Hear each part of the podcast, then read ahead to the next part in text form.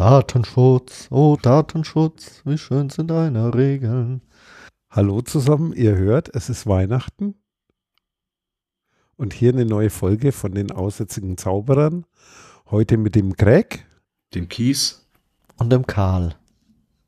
Okay, und wir haben heute ein Datenschutzthema.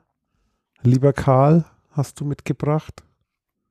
Ja, ein kleines Thema eigentlich mal so zur Diskussion, weil ich mir da nie so wirklich ähm, sicher bin, ob das, ja, wie man das sehen sollte.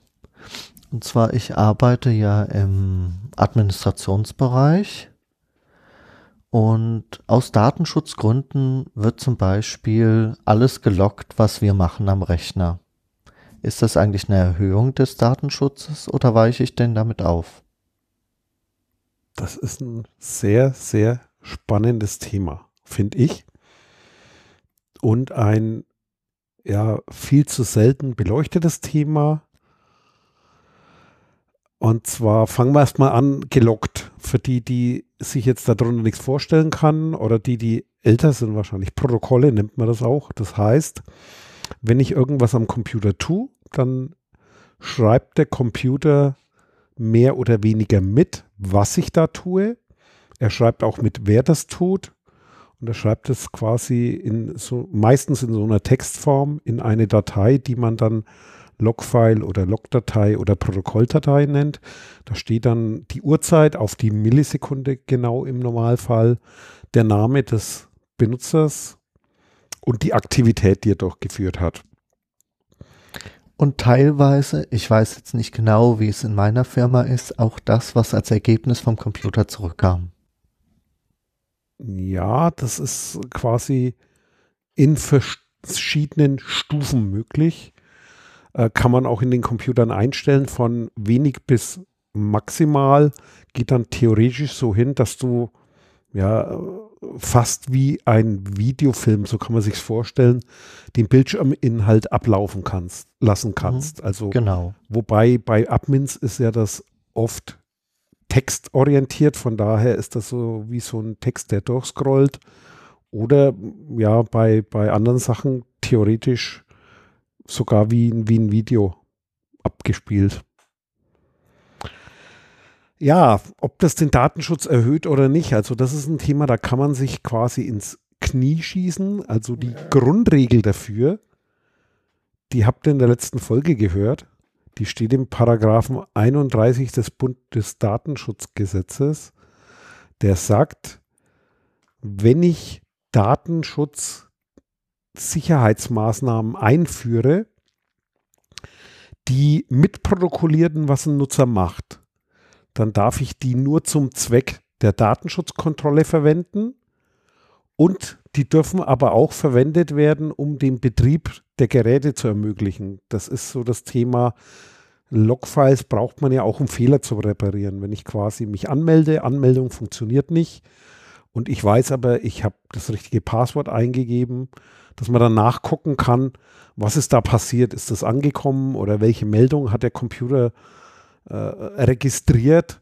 Da kann man Fehler bereinigen und genau für den Zweck sind die ursprünglich mal da. Und dieser Paragraph 31 sagt eigentlich, die darfst du mitbenutzen als Datenschützer, um nachzugucken, ob nichts schief ging oder ob was Böses passiert ist, aber dann auch nicht mehr.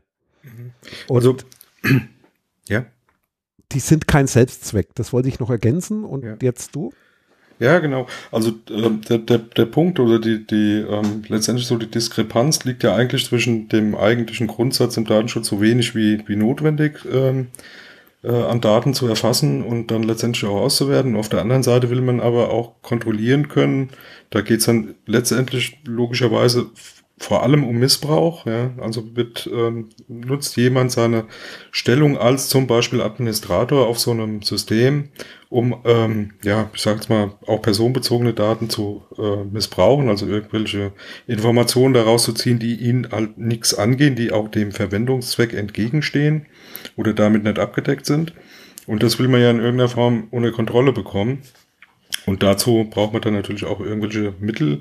Und da geht's natürlich nicht ohne ähm, Personenbezug, weil du willst ja, wenn jemand da irgendwie, äh, ich sage jetzt mal, unerlaubt an Daten rangegangen ist, natürlich auch wissen, wer das war, damit du da auch entsprechend ähm, einschreiten kannst. Ne? Aber wie der, äh, wie der äh, Craig auch schon gesagt hat, ähm, logischerweise auch nur genau dafür, ja, für nichts mehr. Ne? Das äh, was da immer wieder hochpoppt, sind so ähm, Auswertungen von, wie hat jemand gearbeitet, wie viel hat er gearbeitet, wann hat er angefangen, also so Verhaltens- und Leistungskontrolle. Dafür ist es definitiv nicht gedacht. Also dieser Paragraph 31 verbietet es sogar, das für einen anderen Zweck zu nehmen. Wenn das angedacht wäre, bräuchte man äh, eine andere Grundlage, zum Beispiel eine Betriebsvereinbarung und so weiter. Was ich da noch gern ergänzen würde, ist, da gibt es spannende, ja okay, spannend vielleicht nicht für die Normalsterblichen, ich fand es spannend, spannende Abhandlungen drüber.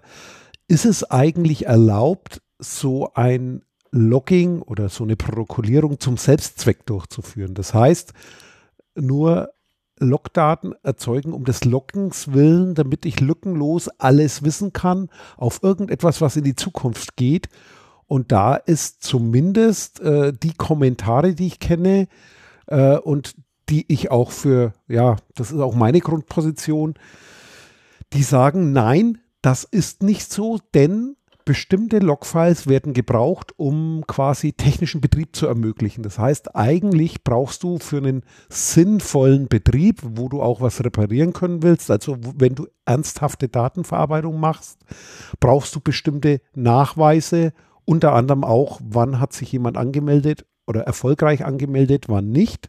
Und genau die darfst du dafür hernehmen.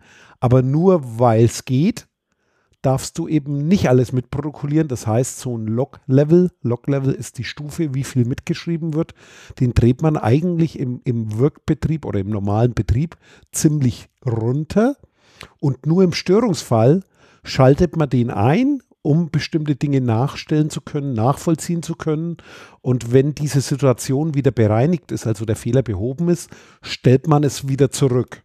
Das wäre dann dieses datenschutzkonforme, so wenig Daten wie möglich oder nötig. Ja, ich will nochmal auf einen Aspekt eingehen, was sehr, sehr häufig vorkommt, ist ja ähm, so die Frage nach, ähm, okay, es muss nachvollziehbar sein über die Logfiles, wer was wann gemacht hat.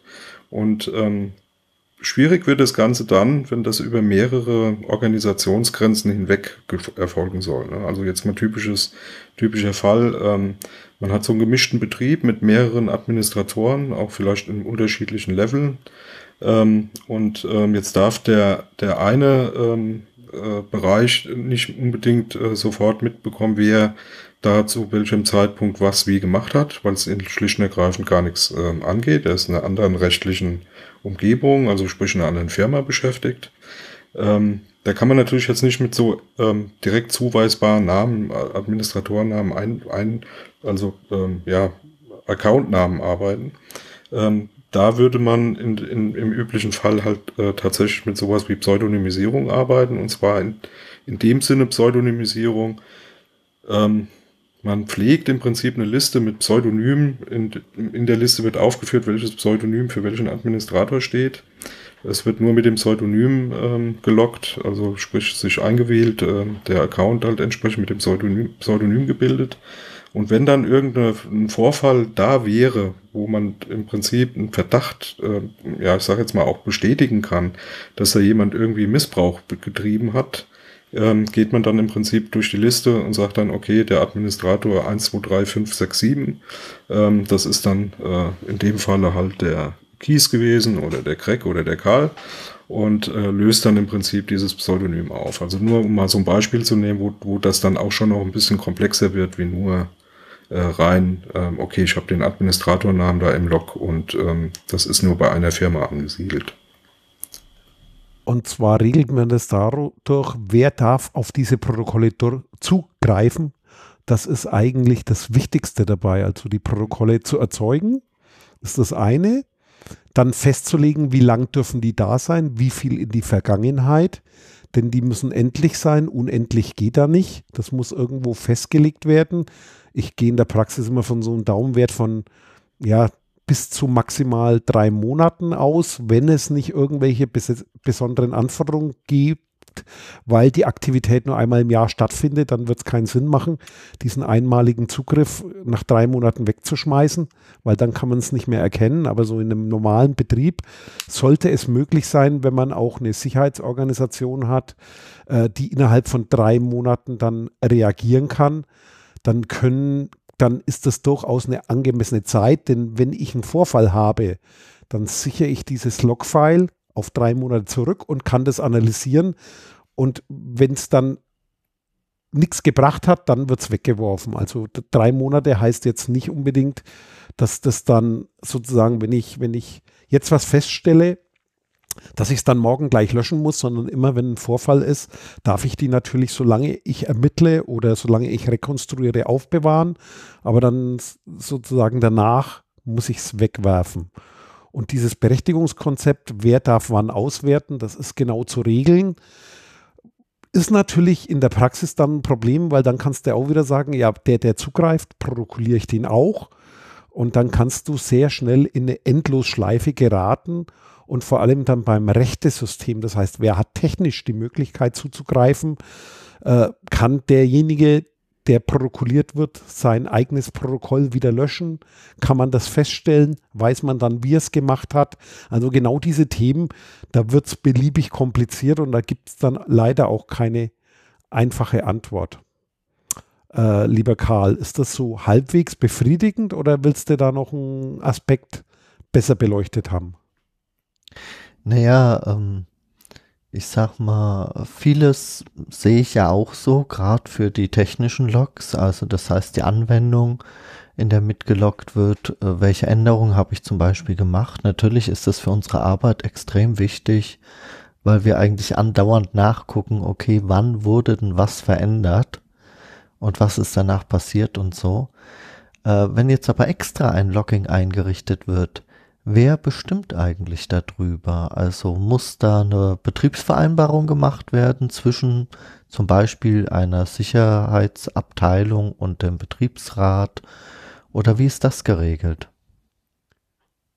Das ist gemein. Jetzt sage ich immer, es kommt darauf an. Das will ich immer vermeiden, weil Rad, das ist so juristisch. Der Jurist sagt, Radio Irivan. Die Grundregel ist, Du brauchst eine Grundlage, auch für diese Protokollierung brauchst du eine Grundlage. Die Mindestgrundlage ist dieser Paragraph 31. Das würde heißen, der Datenschutzbeauftragte, der darf da reingucken und sonst niemand, inklusive seinem Hilfspersonal natürlich, aber sonst wirklich keiner. Das ist die Minimalregelung, wenn es keine gäbe. Wenn es einen Betriebsrat gibt, dann würde der nach Betriebsverfassungsgesetz in der Mitbestimmung sein, weil es ein technisches System zur Protokollierung von Leistung und Verhalten ist. Dann stimmt man das mit dem ab und schließt eine Betriebsvereinbarung. Wer das macht, kann jetzt die Security sein, das hängt immer von der Betriebsgröße ab, von den Umständen, kann aber auch die Personalabteilung sein oder auch sonst irgendwie die IT-Abteilung, also das ist Unternehmen. Also der Arbeitgeber im Prinzip. der ist, Arbeitgeber, die Firma ja, schließt ja. mit dem Betriebsrat aber, einen Vertrag. Ja, okay. Über diese aber, Bedingungen. Genau. Aber ich sag mal, die, die, die reine 31er-Lösung, also ähm, dass wirklich nur der 31er ausreichend ist, um Logging zu rechtfertigen, selbst dann bin ich der Meinung, sollte man gucken, dass man ja das noch ein bisschen genauer regelt, weil der ist ja relativ offen. Ne? Da steht nirgendwo, wie lange zum Beispiel gelockt werden darf, ähm, wie ausgewertet werden darf, ähm, ob das in einem sicheren System geschieht ähm, ne, wie die Berechtigungskonzepte ähm, zumindest dokumentiert werden müssen und so, das steht da ja alles so nicht drinne. Und das sind, denke ich mal, schon auch zumindest zum Teil ähm, äh, ja, Sachen, die ich zum Beispiel in der Betriebsvereinbarung mit so einem Betriebsrat schon auch geregelt äh, sehen würde. Ja. Also wirklich festzuhalten, okay, 90 Tage Standard-Logging-Zeit, ähm, danach ist zu löschen. Ähm, zu regeln, was da genau wie ausgewertet werden darf, wer da überhaupt auswerten darf und wer nicht. Also es muss ja nicht nur der Datenschutzbeauftragte, du sagtest ja auch gerade, dass er das braucht, um jetzt besondere, sag jetzt mal, Vorgänge nachvollziehen zu können bei Fehlersuche und so weiter. Das nützt ja nichts, wenn da nur der Datenschützer drauf gucken darf. Ne? Der hat da, was die technischen Sachen angeht und warum da jetzt eine Störung ist, da relativ wenig Ahnung von. Ja. Also das auf jeden Fall. Also das war ja nur sozusagen das Minimalthema und Ja, selbst wenn man keine Betriebsvereinbarung hat, weil der Betrieb so klein ist und es keinen Betriebsrat gibt, macht es dennoch Sinn, das, was du gesagt hast, Kies, alles festzuhalten, weil dann weiß man wenigstens, woran man ist und dann ist es auch ordentlich, denn es kann dann theoretisch auch passieren. Also das Schlimmste aus einer Unternehmenssicht wäre nämlich, ich habe jetzt so eine Protokolldatei oder ein Logfile, ich habe jemanden, der tatsächlich mal Böses im Schilde führt, was anstellt. Und ich habe jetzt das Logfile, habe aber da irgendwas falsch gemacht, weil ich sozusagen ausgewertet habe gegen irgendwelche Regeln und da nicht sauber drauf geachtet hat, dann kann es theoretisch passieren, dass vom Arbeitsgericht du auch noch verlierst. Das heißt, du weißt, wer es war, du weißt, welchen Schaden er angestellt hat. Darfst, darfst auch und deine Kündigung ja. läuft ins Leere. Das heißt, dann musst du quasi, dann verlierst du gegebenenfalls so einen Kündigungsschutzprozess. Man einigt sich dann meistens auf eine Trennung, aber das wird halt dann teuer. Also das ist, hilft auf jeden Fall, Klarheit zu haben und so Mindestdinge festzuschreiben, ist immer gut. Mhm. Und eins fällt mir dabei noch ein, also das ist so, wenn ich solche Fälle betrachte, man muss sich auch angucken, was machen die Admins heutzutage. Das ist nicht mehr, oder meistens ist es ja nicht so, dass, dass so ein Admin so klassisch wie vor 30 Jahren verschiedene Tätigkeiten macht und so im Rechenzentrum unterwegs ist. Sowas gibt es heute eigentlich selten, sondern eigentlich ist ja das oft schon wie eine Fließbandarbeit konzentriert auf spezielle Themen.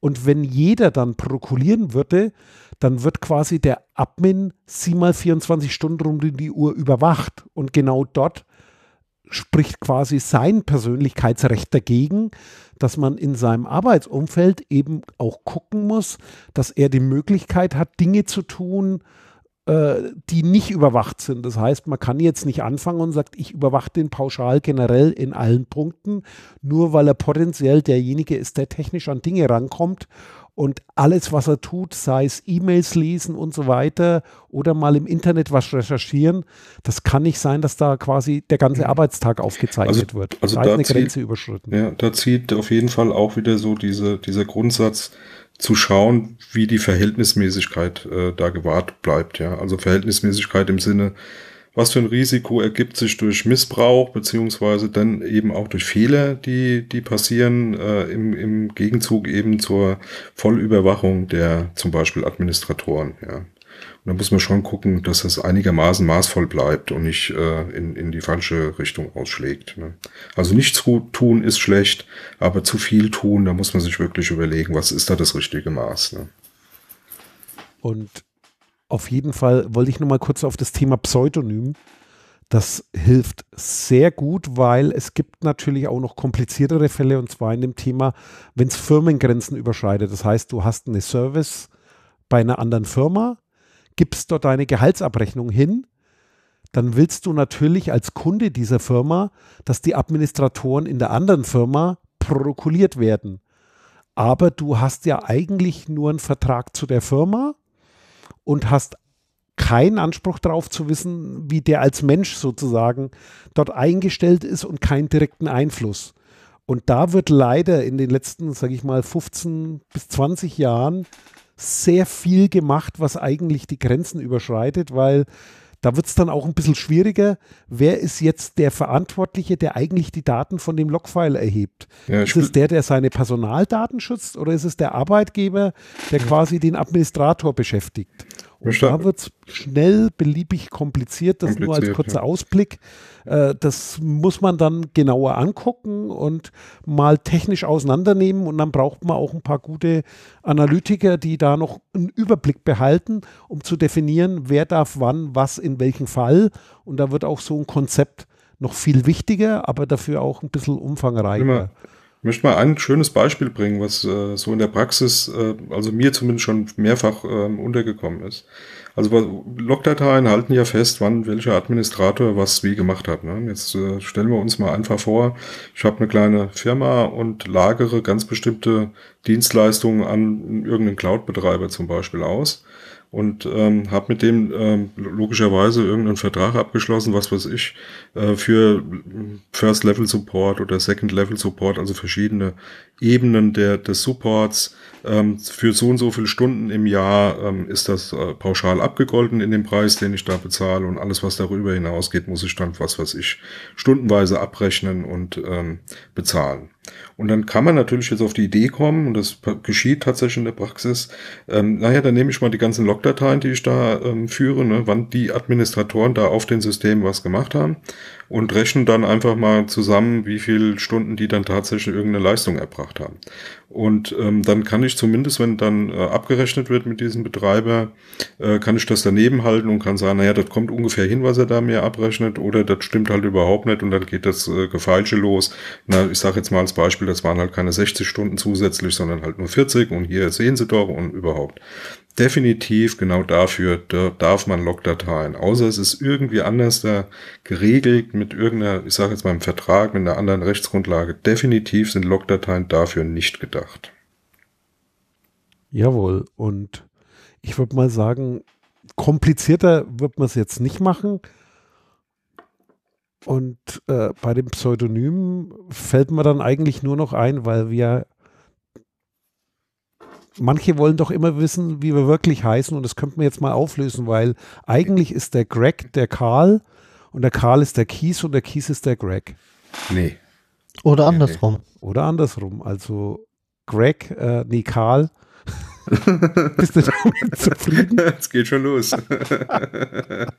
Pseudonyme sind schon was ich bin, Geiles. Ich bin die Sonja mit der dunklen Stimme. ah.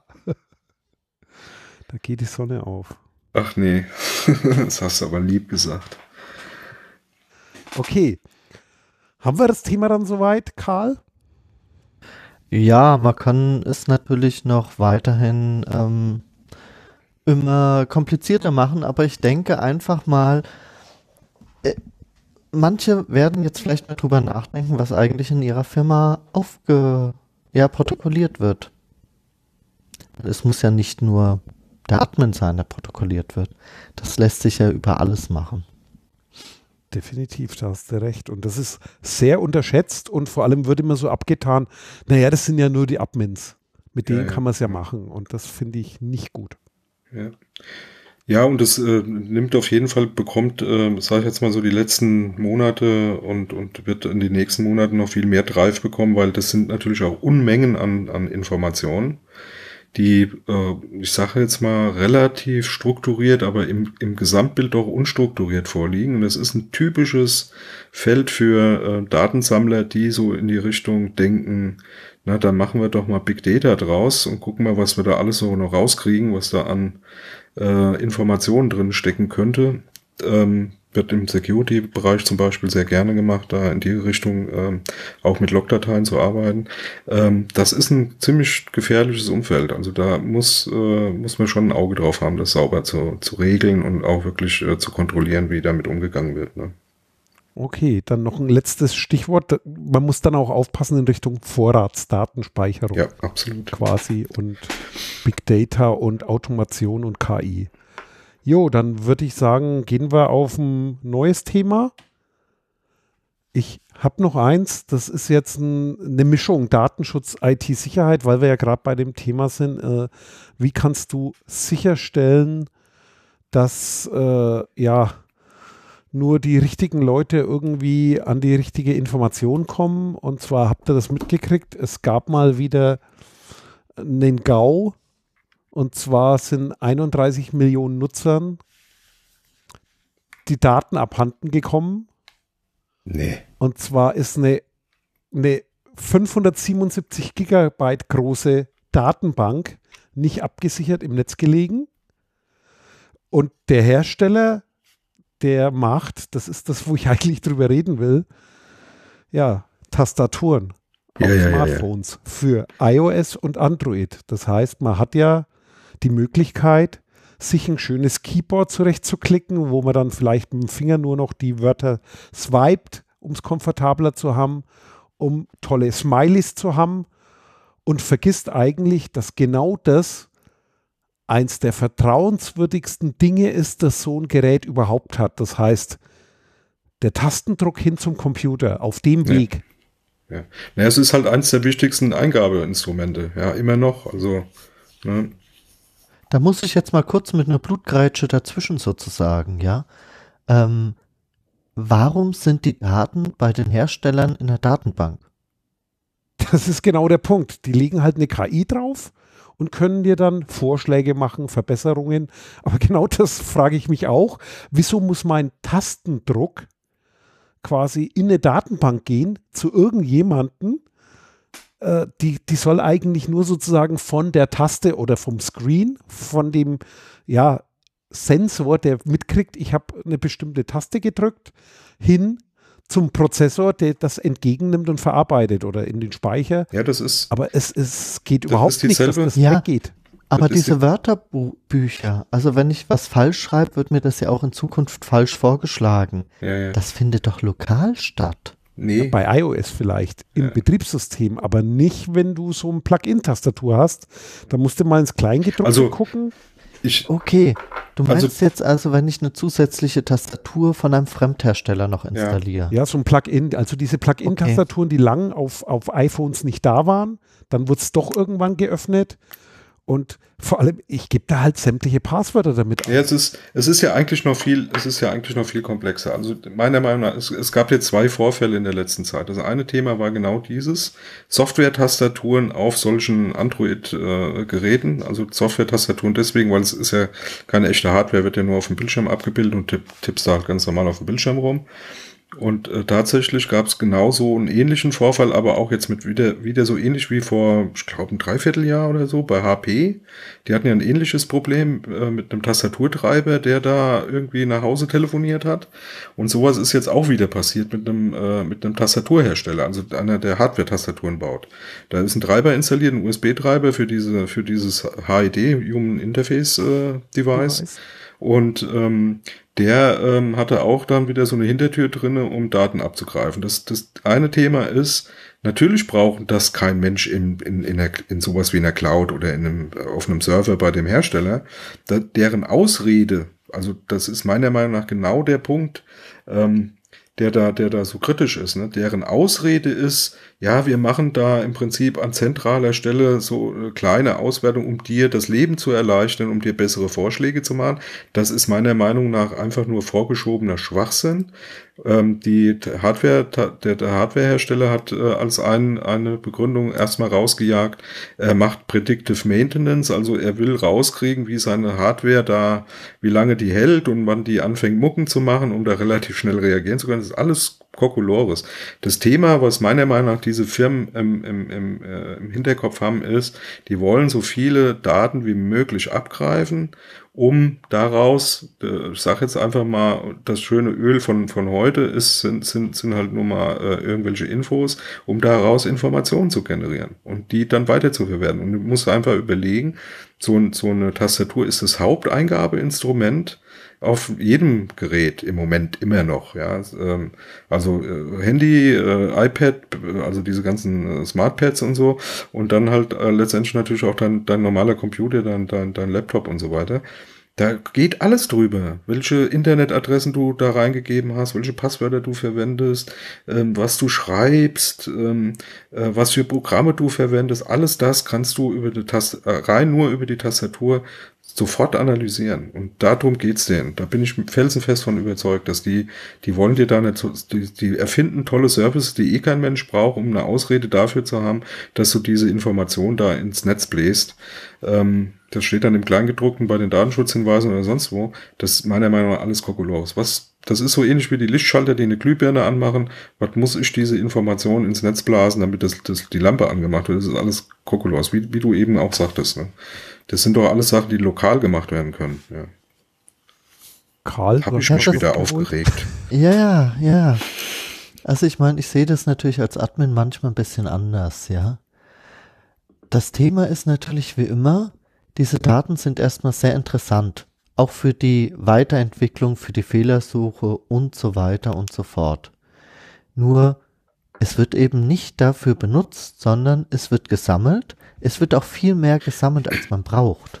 Absolut, also ich meine, man könnte ja ohne Probleme sagen, ähm, es können sich 100 Leute melden mit der Tastatur XY, die kriegen wegen mir 100 Euro dafür, dass ein Jahr lang ein spezieller Tastaturtreiber benutzt wird, der nach Hause telefoniert. Ja.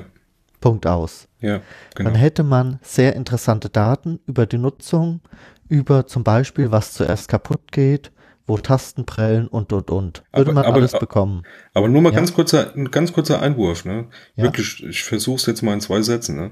Das, das Thema ist aber, und selbst wenn das äh, sinnvoll wäre, muss ich ganz auch wieder, wie wir es eben schon mal hatten, ne? die, die Verhältnismäßigkeit. Wir reden hier von Tastaturen, die die kosten 30 Euro, 25 Euro, ja. eine richtig gute, vielleicht auch mal 80 Euro. Wenn die nach drei Jahren kaputt geht, ist okay, wenn die dreieinhalb Jahre überlebt, was sie eh nicht wollen. Die wollen ja, dass du auch neue kaufst. Das, das, das ist, das steht in keinem Verhältnis zu dem Risiko, was dahinter. Äh, ja, ja, ja, natürlich. Und halt, wir kennen ja alle auch größere Firmen, denen ist das erstmal völlig egal, was man mit den Daten machen könnte. Wir behalten es erstmal. Ja weil vielleicht können wir ja irgendwann mal was damit machen. Genau, ja. Ja, absolut. Das auf jeden Fall. Und, und was man auch noch sagen muss, ich meine, das ist so ein Thema, da muss man auch aufpassen, weil Sicherheitsfeatures ja auch damit verkauft werden. Da habe ich zwei Beispiele. Also einmal das Thema, es ist ja auch nicht nur die Zeichen, die du eintippst, dein Passwort und so weiter, sondern ja. dein Tipprhythmus. Ja. Darüber gibt es ja selber wieder das die Informa ja. Identifikation. Das heißt, äh, die, die können noch viel, viel mehr von dir analysieren. Ja, die wissen genau, wer, wer da hinter dem Gerät ja. sitzt. Ne? Ich hatte, ich hatte, ja. Wir hatten das irgendwann mal in, einem, in, einer, in einer Folge drin. Ne? Ich hatte da mal mit einer mit einer Firma zu tun, die ähm, das Einloggen, das Authentifizieren über die Tastenanschläge ähm, ja im Prinzip als Service äh, fertig hatte. Ja. Ganz genau feststellen, ähm, wer was wie tippt, äh, sogar welche Tastaturen die ihr verwendet und so weiter und so fort. Das kann man ziemlich genau auslesen, ja. Das ist das eine. Und das andere Thema ist, äh, da das ja eine App war auf dem Smartphone, da ist, also die haben ja auch sonst noch alles gesammelt. Das heißt, die haben, die haben das quasi auseinandergenommen. Einmal kriegen die die Metadaten, wo sie rankommen, je nachdem. Ich gehe davon aus, bei iOS ein bisschen weniger über die Sandbox als bei Android, weil da waren drin die ganzen Social Media Profile, die EMI und die IMSI, also die internen äh, Identifikationsnummern sowohl aus dem Telefonnetz, vom Mobilfunknetz, als auch die Gerätekennungen. Ja, ja, Natürlich ja. die Standorte, die kommen auch an solche Daten ran, wo ich sage, wozu braucht der Tastaturhersteller den Ort, das, an dem du tippst? Ja. Aber das ist genau der, das ist, ablenken. das ist genau der Punkt. Daran erkennst oder? du, da, daran erkennst du meiner Meinung nach sofort, dass das nicht, dass das nichts mit der Tastatur zu tun hat. Die wollten ein Einfallstor haben, um an alles, was sie kriegen können, ranzukommen. Und was mich aber noch viel, viel mehr ärgert an so einem Ding ist, das kommt raus, das wird, das wird öffentlich gemacht, man kann sich darüber aufregen. Die werden übermorgen die nächste Version rausbringen mit einem anderen Namen oder sonst was und es erinnert sich keiner mehr dran. Oder also, schreiben. Äh, bei, ne, wir haben Beispiel diese, gefixt diese, und ja, passen jetzt genau. auf und dann. Und wir machen das und wollten das ja nicht und es interessiert keiner, es wird keine, also diese, diese Logik, die oft ähm, so ein bisschen vorgeschoben wird, der Markt reguliert das von selbst, ne? weil du kannst dir das halt nicht erlauben. Wenn du dir das einmal erlaubst, dann hast du dann alle deine User verloren und so weiter. Ich stelle fest, zum Beispiel bei diesem HP-Fall, den es da ja vor nicht allzu langer Zeit gab, die Tastatur, der Tastaturhersteller verkauft genauso viel Tastaturen wie vorher. Der hat da überhaupt keinen Nachteil von gehabt. Obwohl das eigentlich skandalös war, was er da getan hat, ja. Und das stellst du leider immer, immer wieder fest. Ne? Die, die kommen, also von daher äh, schon schöner Punkt, auch jetzt, äh, was ja im Moment gerade immer so ein bisschen diskutiert wird unter, und wird unter Datenschützern, diese Datenschutzgrundverordnung, dass da die Strafen, die möglichen Strafen so ein bisschen hochgesetzt wurden und so. Das ist auch gut so, dass da mal ein bisschen mehr Druck gemacht wird, weil alles andere funktioniert definitiv nicht das auf jeden Fall. Und wenn man jetzt die Meldung anguckt, also wir werden es verlinken auf Heise. Die, die, haben auch eingeblendet, we will never use your personal information. Ja, klar. Also, das ist so, wo du sagst, what? Und vor allem, das ist ja auch wieder diese Definition. Äh, ja, die haben ja nur Tastenanschläge. Wir protokollieren ja nur die te technischen Tastenanschläge. Das sind doch keine personenbezogenen Daten. Und das ist dieser, genau dieser Fehlschluss. Es geht eben nicht um die Daten, sondern um das Persönlichkeitsrecht der Menschen, die das Ding benutzen. Und das ist, die, die Summen, wenn du liest, also das ist 373 Millionen Einträge über Google-Accounts und Adressbücher. Ja, und also da das sind Sachen, da wo ich sage, nee, geht alles gar nicht. Das ist äh, total Wahnsinn.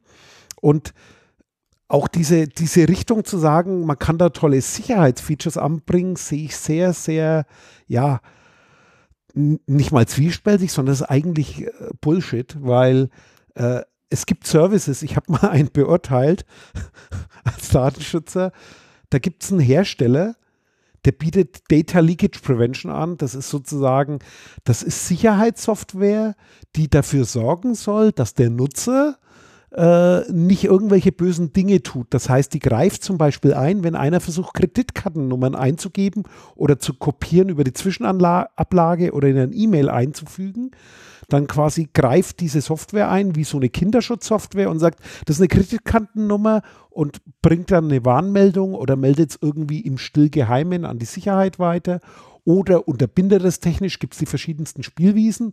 Also so eine, das nennt sich auch noch Datenschutzsicherheit. Ja, ja, ja. Also aus, im Englischen Data Leakage Prevention. Und da gibt es Anbieter, die bieten sowas als Cloud-Service. Das heißt, deine Schickst Tastatur schickt Ja. das in eine Cloud, die analysieren, ob du Böses tust oder nicht. Und dann geht es zurück im Bildschirm. Da muss ich sagen, wenn du das als Firma einkaufst, dann hast du aber wirklich, ja, du hast ein Problem, weil du bist nicht mal in der Lage, das Thema Sicherheit zu erkennen. Ja, das, das, ähm, was mir da auch immer wieder untergekommen ist, ist so diese Diskussion, die dann eigentlich auch zu führen ist, nämlich, ähm, naja, sag mal, was, was solche Software oder solche Systeme, sage ich jetzt mal, weil das gibt ja auch in Hardware solche Sachen, ähm, solche Systeme bieten diesen Herstellern oder diesen Supportern, die man dann sich da im Prinzip einkauft, natürlich auch die Möglichkeit, tatsächlich sowas wie Denial of Service zu machen. Also wirklich Sachen abzuschalten. Einfach zu sagen, das ist jetzt böse, das definieren wir jetzt mal als böse oder als, als äh, das müssen wir jetzt tun, um Leakage Prevention da, Leakage Prevention da tatsächlich hinzukriegen. Und die können dir da äh, im Prinzip so eine komplette Firma einfach lahmlegen. Ne? Nehmen wir mal so ein Beispiel. Eine große Firma setzt halt ähm, äh, irgendeine Software ein von einem, von einem großen Hersteller, ähm, der äh, im Prinzip das auch alles über Cloud steuert und ähm, dann einfach sagen kann, okay, jetzt läuft das nicht mehr, weil die Lizenz ist abgelaufen oder so. Ne? Und da gibt's natürlich schon zu überlegen, ist, wo, also wie, inwieweit so eine Firma unter Umständen auch in Konkurrenz zu dir selber steht. Ne? Also jetzt stell dir vor, du bist ein, bist ein Industrie, äh, eine Industriefirma hier in, in, in Europa und hast sowas äh, mit irgendeinem Cloud-Hersteller oder Cloud-Anbieter in, äh, was weiß ich, China und der stellt dir jetzt also ist jetzt mal extrem und aus der Luft gegriffen, ne? aber kann man sich dann, denke ich mal, auch in andere Länder rein äh, äh, interpretieren. Ähm, hast dann irgendwas mit so einem Cloud-Service-Anbieter in China und der ähm, kriegt jetzt mit, dass du an derselben Ausschreibung arbeitest wie er gerade, ne, von irgendeiner anderen Firma, die da irgendwas haben will von dir und sagt dann halt einfach mal, jetzt müssen wir halt dafür sorgen, dass der mal seine Angebote da nicht rechtzeitig abgibt ne, und macht halt einfach mal die Rechner tot. Die Software oder was auch immer du bei dem halt laufen hast. Ne. Und das ist heutzutage echt relativ easy möglich. Ne? Angefangen von Hardware, die in Laptops eingebaut ist, wie ähm, diese, diese, ähm, wie heißen diese TPM-Geschichten da? Ne? Plastikplattform, Ja, genau. Sicherheitschips. Genau, die, die, die sogar verbieten, andere Betriebssysteme zum Beispiel da drauf zu spielen und so. Da gab es ja mal eine riesen Aufregung so für fünf, sechs Jahren. Das hat sich ja ein bisschen gelegt, aber die Chips gibt's halt immer noch. Ähm, bis hin eben zu, zu ähm, Software, die halt äh, früher sehr wohl nur auf deinem Rechner zum Laufen kam, aber mittlerweile eben ähm, tatsächlich ähm, nicht mehr auf deinem Rechner läuft. Ne? Also ähm, es gibt immer noch auch Cloud-Anbieter, die das sowohl als auch anbieten. Also du hast beides noch, also kannst du auch mit deinem Rechner noch ohne Cloud sehr gut arbeiten, ist kein Thema. Machen viele große eigentlich auch, aber es gibt sehr wohl auch Anbieter, die sagen, nö, das geht jetzt alles nur noch von der Cloud. Ähm, ne, es gibt ja auch so, so Lizenzmodelle, die so in die Richtung gehen, äh, wo du einfach, wenn die, wenn der, wenn das Internet nicht zur Verfügung steht, du auch keine Chance hast, dass das sauber läuft. Ja. Und da frage ich mich dann halt auch immer, diese, mh, ja, äh, passt das bei dem einen oder anderen äh, äh, tatsächlich ähm, rein ins, ins, ins IT-Umfeld und wird das in, in, in diesen Risikobewertungen, die letztendlich da natürlich auch notwendig sind, wird das immer wirklich bedacht. Ja. Jo. Also da fällt mir nur noch eins ein. Ich habe dir jetzt zugehört und habe mir gedacht, wenn du jetzt so einen Krypto-Trojaner und das Geschäftsmodell dahinter beschreiben würdest, das würde genauso klingen. Ja, genau. Das also, ist das unterscheidet vom, von der Mechanik her ist das genau das gleiche. Das ist echt hauchdünn davon weg. Ja. Das ist von, von dem, wie es abläuft, eigentlich das Gleiche. Ne? Du schaltest das Ding tot und sagst, ja, überweis mir halt die Knete und wenn du das nicht machst, oder umgekehrt, du musst halt regelmäßig Knete überweisen, damit ich das halt nicht tue. Das Lizenzmodell halt. Ja. Das ist halt wie immer diese Frage, wem vertraue ich? Ja, absolut. Und wir sind jetzt an einem Punkt angelangt, wo wir Leuten oder Firmen vertrauen, die wir überhaupt nicht kennen. Und die auch keinerlei Bezug eigentlich zum Kunden haben. Stimmt. Ja, ja. Und ich keine Chance habe, das zu überprüfen. Ja. Ja. Oder ja. kaum eine. Der Aufwand ist immens hoch. Ja, du guckst, äh, ich meine, umgekehrt kann man es auch gut sehen, ne? die, die, die wirklich Großen auf dem Markt, ne? die dann, die dann tatsächlich um genau dieses Vertrauen auch kämpfen, ja. Also ich muss das echt mal so sagen, also die, die echt da rein investieren, da Vertrauen aufzubauen, wo ich dann auch merke, die meinen das schon auch ernst, die fangen da wirklich an, sich äh, äh Gedanken zu machen, äh, haben da gute Konzepte, setzen die auch um, sind sehr transparent, ja. Die investieren genau in diesen Aufbau der, des, des, äh, des Vertrauens tierisch viel Ressourcen. Ja. Ne, ich will jetzt keine Namen nennen, weil das wird dann wieder als Werbung ausgelegt, aber man sieht die schon auf dem Markt auch, die, die da wirklich anfangen und, und ähm, was heißt anfangen, eigentlich mittendrin sind, da eben über Transparenz auch echt äh, Vertrauen zu ent, ent, entwickeln und da ähm, äh, auch massiv Probleme haben, weil ja, das äh, kennt man ja das alte Spiel zwischen Commodore und Atari, ne? Der eine schwört halt auf den Amiga, der andere halt nicht. Und dann bekämpft man sich am Markt. So war das ja auch schon immer in dem PC-Umfeld. Ähm, der eine hat halt ein gutes System, der andere nicht. Und ähm, naja. Ähm, aber du, du hast natürlich vollkommen recht. Bei den Großen sieht man das, die investieren da auch und haben es echt schwer, da äh, was, was aufzubauen. Umgekehrt gibt es unwahrscheinlich viele relativ kleine, mittel, mittleren äh, Größenordnungsfirmchen, äh, äh, die da unterwegs sind mit Blackboxen, wo Voodoo-Zauber verkauft wird, das kein Mensch erklärt bekommt. Und wir gehen da einfach äh, ganz locker mit um. Also ich sehe das im Moment eigentlich sehr, sehr stark, gerade in diesem Security-Umfeld. Also im Security-Markt ist echt viel Geld zu holen, weil du mit so Voodoo-Kram und äh, Globuli-Pillchen in irgendwelchen schwarzen Büchsen, die du dahingestellt bekommst, tierisch viel Geld machen kannst. Ne? Definitiv und vor allem, man sollte immer dann zumindest nochmal drüber nachdenken oder sich schlau machen, wenn ich Inhalt irgendwo drüber schiebe, also sozusagen Tastatur zum Eingeben, da geht wirklich alles drüber oder auch alles an Content-Filtern, also Inhaltsfiltern, auch so eine Kinderschutzsoftware. Ich glaube, ja, ja. die Eltern, die erreichen im Normalfall nicht ihr Ziel und es ist eigentlich oft schädlicher als das, was es nutzt. Man sollte dann genau dieses Geld oder diese Energie in, ja, sage ich mal, Transparenz, Information, Gespräche, Bildung und so weiter stecken. Ich glaube, damit äh, wäre man oft besser bedient. Also ich kann da, äh, was, was meiner Meinung nach so ein schöner Langzeitsport ist, da nur empfehlen, mal so Fewe, ähm, den, den Blog von ähm, Felix Leitner da ähm, sich anzugucken, der da ja ein ganz entschiedener Gegner von diesem Schlangenölzeugs ist und da auch kein Blatt vor Mund nimmt und auch in diesem Umfeld unterwegs ist. Also der da wirklich, der ist, steckt da schon sehr tief drinne auch, was äh, Sicherheitssachen angeht. Ähm, und ähm, ein, weitere Empfehlung, also das sich mal anzugucken, einfach mal nach Fewe googeln, das äh, also F-E-F-E. E. Ja, du verlinkst es, genau. Äh, wir sind ja ganz modern eingestellt hier. Ähm, Das, äh, ja, für so, für so alte Männer schon, ja. Und ein zweiter, Drück zweiter mal einen von deinen Tipp, Knöpfen. So ein zweiter, einen, einen muss ich suchen. Aber einen weiteren Tipp muss ich auf jeden Fall noch mal, warte mal, ich mach mal hier, was haben wir denn hier? Äh, jawohl.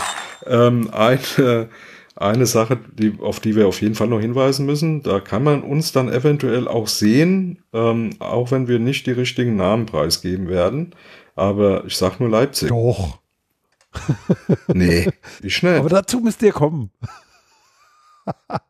ja, also Empfehlung. Also dann wisst ihr, wer der Karl, der Greg und der Kies wirklich sind. Und zwar genau. der Greg und der Kies und der Karl.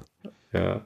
Und ähm, also Leipzig zwischen den Jahren, Chaos Communication Kongress, äh, immer eine Empfehlung, inhaltlich eine Empfehlung, auch solche Themen, immer ähm, natürlich tolle Vorträge auch zu solchen Themen, aber auch sonst drumherum eine ganze Menge Spaß. Und wir suchen noch ein Ticket. Ein Ticket brauchen wir noch, genau. Ja, wir haben schon welche, aber nicht genügend.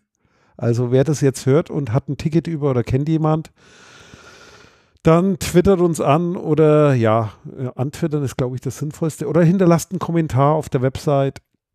Jo, ansonsten haben wir was vergessen, Karl? Ach, ich denke, wir haben schon was vergessen, ja. Aber im Prinzip ist egal. Wir haben es ja vergessen. Okay, und das war's mal wieder. Tschüss. Ciao, ciao. Dieses Angebot ist keine Rechtsberatung und vollständig subjektiv. Zu Risiken und Nebenwirkungen lesen Sie die Gesetzgebung und fragen Ihren Datenschutzbeauftragten oder Rechtsanwalt.